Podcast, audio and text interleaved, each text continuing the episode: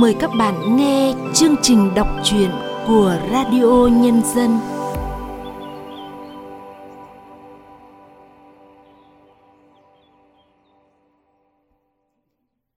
Thưa các bạn, trong chương trình đọc truyện hôm nay, chúng tôi mời các bạn cùng nghe truyện ngắn Tiếng hót sổ lồng của tác giả Lê Quang Trạng qua sự thể hiện Lâm Ngạn.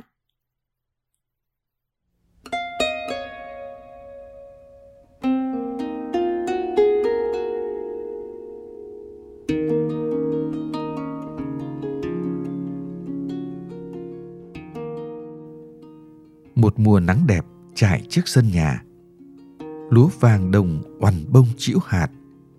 Những ngọn gió lơ thơ chở theo vài cọng rơm vàng rơi trên nền gạch. Con chim sẻ nâu từ đâu xà xuống lượm lấy rồi vút bay lên tán lá.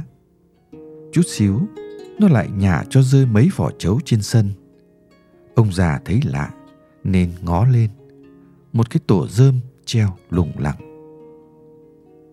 Ban đầu nghĩ rằng tụi chim này tha trúng lúa lép hoặc vỏ trấu nên nhả bỏ lại trên sân.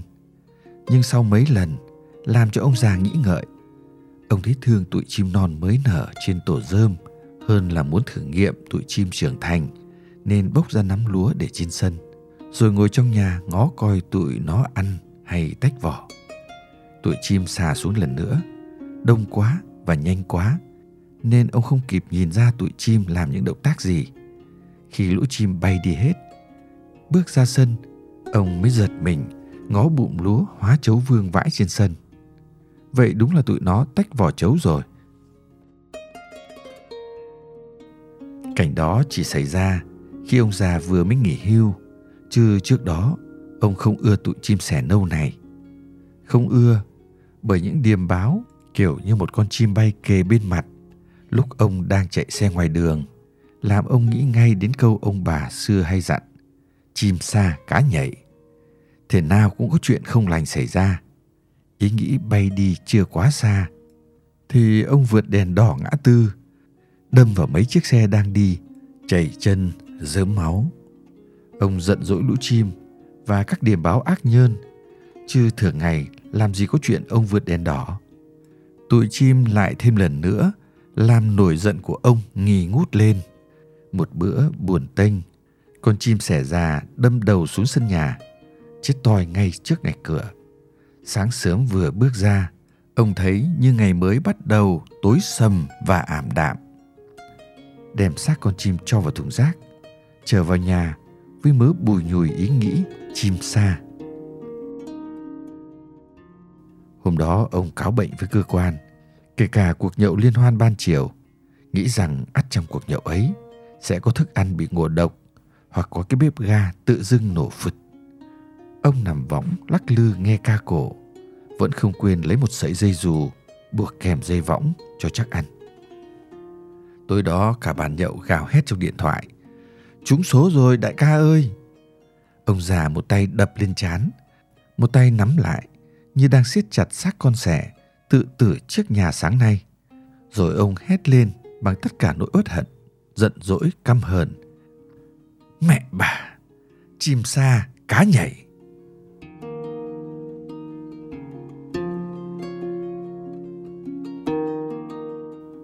Mấy chuyện tưởng chừng ông đã quên từ lâu lắm rồi, vì sau vụ chim sa đó, ông lấy ná bắn tụi chim quanh nhà. Nhưng chợt giật mình khi nghĩ làm vậy hàng xóm sẽ rêu rao ông thất đức. Ủ mưu mấy hôm, ông mới quyết rằng sẽ làm một cái bẫy chim bằng keo, đính kèm với một cái máy phát ra âm thanh chim sẻ gọi bầy.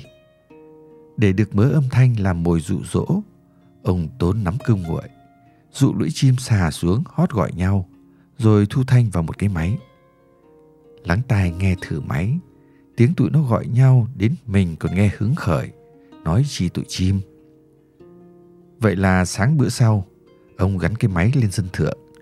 Hàng xóm đi qua khen: "Tụi chim bữa này hót rộ nghe đã thiệt." Nhưng từ ba hôm sau đó trở đi, không còn nghe thấy tiếng chim sẻ nữa.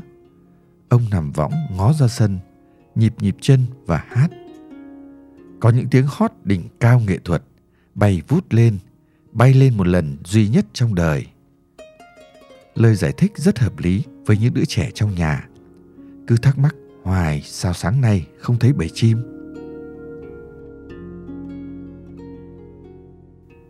Đã quên hơn một năm rồi, khi cái bẫy lâu lâu vẫn kêu mà không có con sẻ nào còn để dính.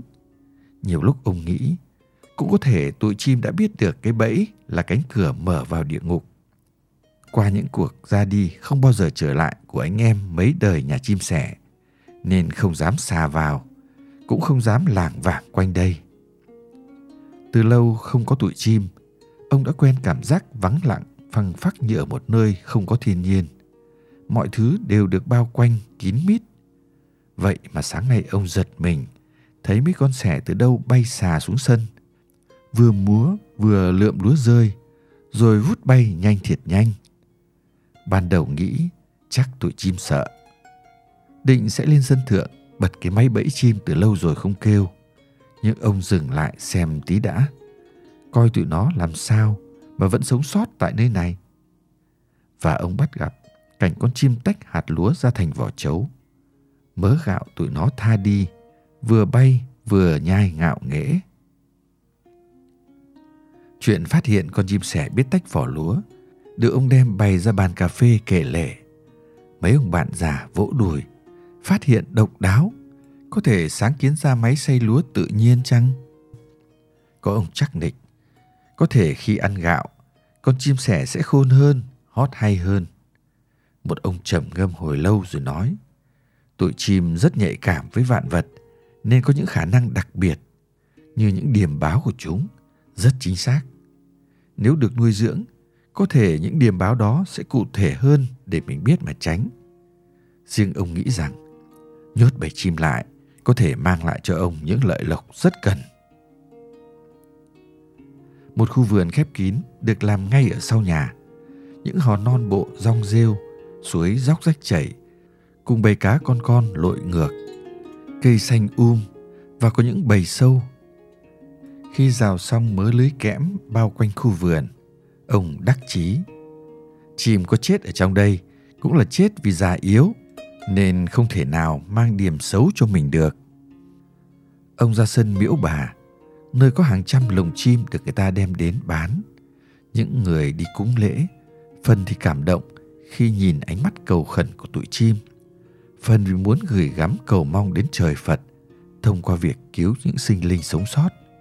Người xóm Miễu đồn rằng, cứu vật thì vật trả ơn, chứ không như cứu nhơn thì nhơn báo oán.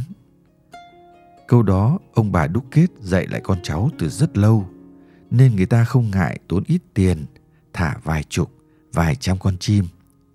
Ngó tụi nó tung bay về trời, lòng thấy nhẹ nhàng thanh thản lạ. Họ không biết, nhưng ông biết, tụi chim bị cắt lông cánh nên không bay được xa đâu. Đôi ba hôm, chim lại xa bẫy nữa, rồi được đem ra sân Miễu Bà để người đi lễ bái mua thả lại với thiên nhiên. Ngó trăm lồng chim, lòng ông cũng nghe xôn xốn. Ông quyết định mua hết tất cả các lồng, đem về nhà chứ không thả cho bay. Ông cầm từng con, âu yếm dặn dò, rồi thả vào khu vườn tự nhiên mới được xây xong. Chỉ hai hôm là mớ cá, sâu, cạn kiệt. Ông trố mắt nhìn cảnh đó, rồi cho trang bị ngay lại mớ thức ăn, sao cho thật tự nhiên, sao cho thật sống động. Sang tuần thì bầy chim bắt đầu rộn rã véo von, những tiếng hót nhẹ nhàng, thanh thoát. Sang tháng thì bắt đầu có con chim tước lá kết tổ. Cái tổ nho nhỏ nằm nép trên tán cây, vậy mà vẫn không khỏi nhiều lần bị mấy con chim to hơn quấy phá. Lúc ngó nhìn cái tổ lá xác xơ, ông chủ chưa thấy cần có sự công bằng hơn giữa con chim lớn và chim nhỏ, tránh tình trạng sẽ tuyệt chủng một giống chim nào đó trong khu vườn. Những tấm kính bắt đầu xuất hiện, ngăn tụi chim vào mùa sinh sản sang một bên, an toàn tuyệt đối. Bầy sẻ sẽ an tâm hót những bài ca trong khung cảnh lý tưởng, công bình. Có con ngó ông gật gù, ông thổi thổi huýt sáo. Hót đi con, hót như vậy nè. Chíp chíp, chíp chíp. Ông quay sang con sáo vừa lột lưỡi, đang đứng trên nhánh cây. Ông đưa nó miếng mồi. Con chim vừa mổ vừa ngó ông, lắng tai nghe. Nói đi con, nói ông tốt nhất đời, nói ông đẹp dạng người, ông thọ tỷ Nam Sơn. Con sáo cố ngước cổ dặn từng chữ trong niềm khoái chí của ông già. Khu vườn còn đem lại niềm vui nho nhỏ, đem lại sự an nhiên cho bà. Ông cảm thấy mớ tiền bỏ ra như đã nhen nhóm lên chút lời lãi ban đầu. Cứ bao nhiêu con chim lạ xuất hiện trong vùng, ông đều tìm cách đem vào khu vườn. Ông nghĩ bằng cách ấy vừa đem lại sự an toàn cho chúng, vừa giúp ông khỏi phải nơm nớp lo chuyện cá nhảy chim sa. Mỗi sáng nghe con sáo già nhít bẩy nói ông thọ tỷ Nam Sơn, mấy con sáo trẻ nghe theo bắt chiếc Nam Sơn, Nam Sơn, làm ông tươi lên phơi phới. Ông đút cho tụi sáo miếng mồi, gọi là hay có thưởng. Khu vườn sung túc được hơn năm thì xảy ra biến cố bất ngờ. Không một điểm báo trước, ông đột ngột ngã bệnh, phải vào viện nằm suốt ba ngày. Ngày thứ tư về nhà, ông chỉ muốn bước ra khu vườn ngắm những tổ chim non và nghe chúng hót. Nhưng ông chết giấc khi thấy khu vườn xơ xác tanh hôi, những xác chim chết bên dòng suối, lũ kiến kéo đến hàng đàn, phân xác đem đi. Những con chim sống sót vươn cổ hót như hét vào mặt ông những lời rủa xả.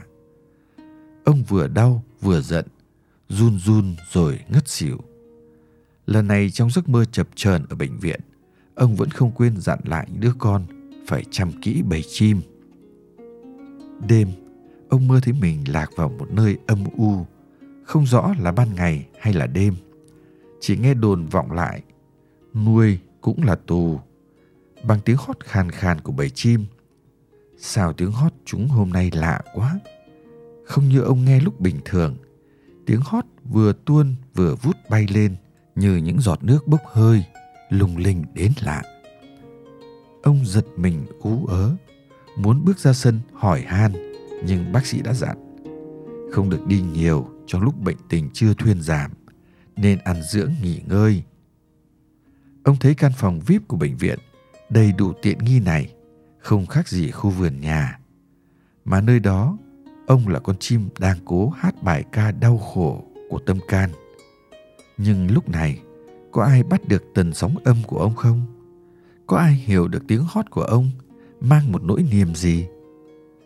Ông lặng lẽ trốn viện vào một bữa vắng, nghĩ rằng mình còn có chút tự do hơn tụi chim, là còn tự trốn được.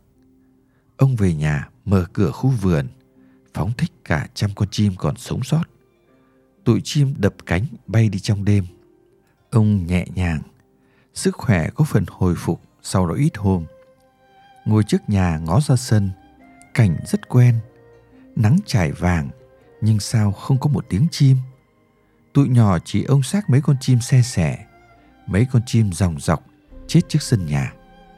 Tụi nó đã mất đi những huyền năng thiên bẩm, chết trong cơn gió, cơn đói, cơn chờ đợi thức ăn và cả cơn lạc loài tiếng hót. Ông già không tin, đeo kính vào ngó kỹ. Những con chim nằm sát đất. Ông đau thắt lòng, nghe mắt mình xôn xốn. Ông tháo đôi kính lão ra khỏi gương mặt nhiều vết đồi mồi, lau hai giọt nước mắt nóng hổi, rồi nhìn về phía xa. Kia kìa, hình như linh hồn của bầy chim vút bay cao. Chúng ngó lại ông, hót một bài ca, bài ca đẹp nhất, hay nhất của đời chúng. Bài ca có mang những điểm báo trong tương lai. Ông cố gắng lắng nghe mà vẫn không cách nào hiểu được.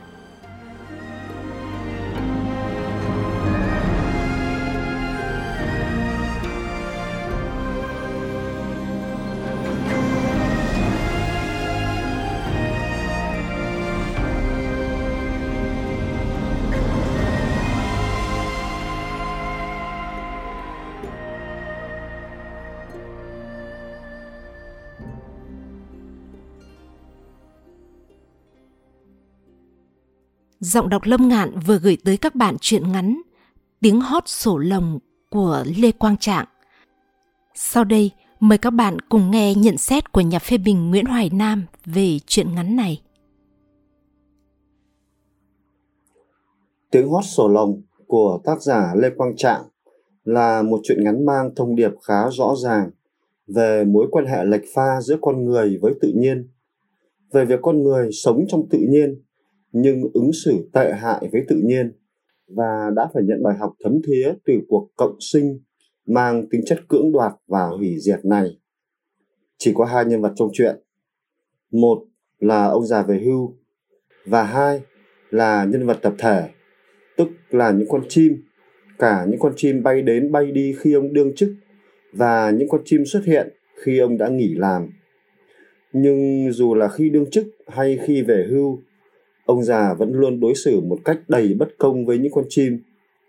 Trước thì bởi một niềm tin dị đoan rằng chim sa cá nhảy sẽ mang lại nhiều rủi ro, nên ông bắn chim, bẫy chim, xua đuổi chúng ra khỏi khu vườn nhà mình. Sau thì ông lại dựng nhà kính, nhốt các loại chim trong đó, dạy chúng nói những câu nịnh bợ và sung sướng khi nghe chúng hót những tiếng hót của chim trong lòng. Cho đến khi ông hối hận, quyết định thả chúng ra, thì bầy chim rốt cuộc đều chết cả, vì chúng đã mất đi những khả năng cần thiết để tồn tại giữa thiên nhiên. Tiếng hót sổ lồng. Thông thường thì cụm từ này chỉ niềm vui của việc bứt được ra khỏi sự giam hãm, được tự do. Nhưng trong truyện ngắn của Lê Quang Trạng thì tiếng hót sổ lồng lại là tiếng chết. Và đó cũng là một tiếng nói của văn chương sinh thái để cảnh báo về sự ngu dốt đầy ngạo mạn của con người. Con người đã bức tử thiên nhiên, mà cũng là bức tử sự tồn tại yên bình và bền vững của chính mình trong thế giới tự nhiên rộng lớn. Chương trình đọc truyện của Radio Nhân dân hôm nay xin được tạm dừng tại đây. Hẹn gặp lại các bạn trong chương trình sau. Thân ái, chào các bạn.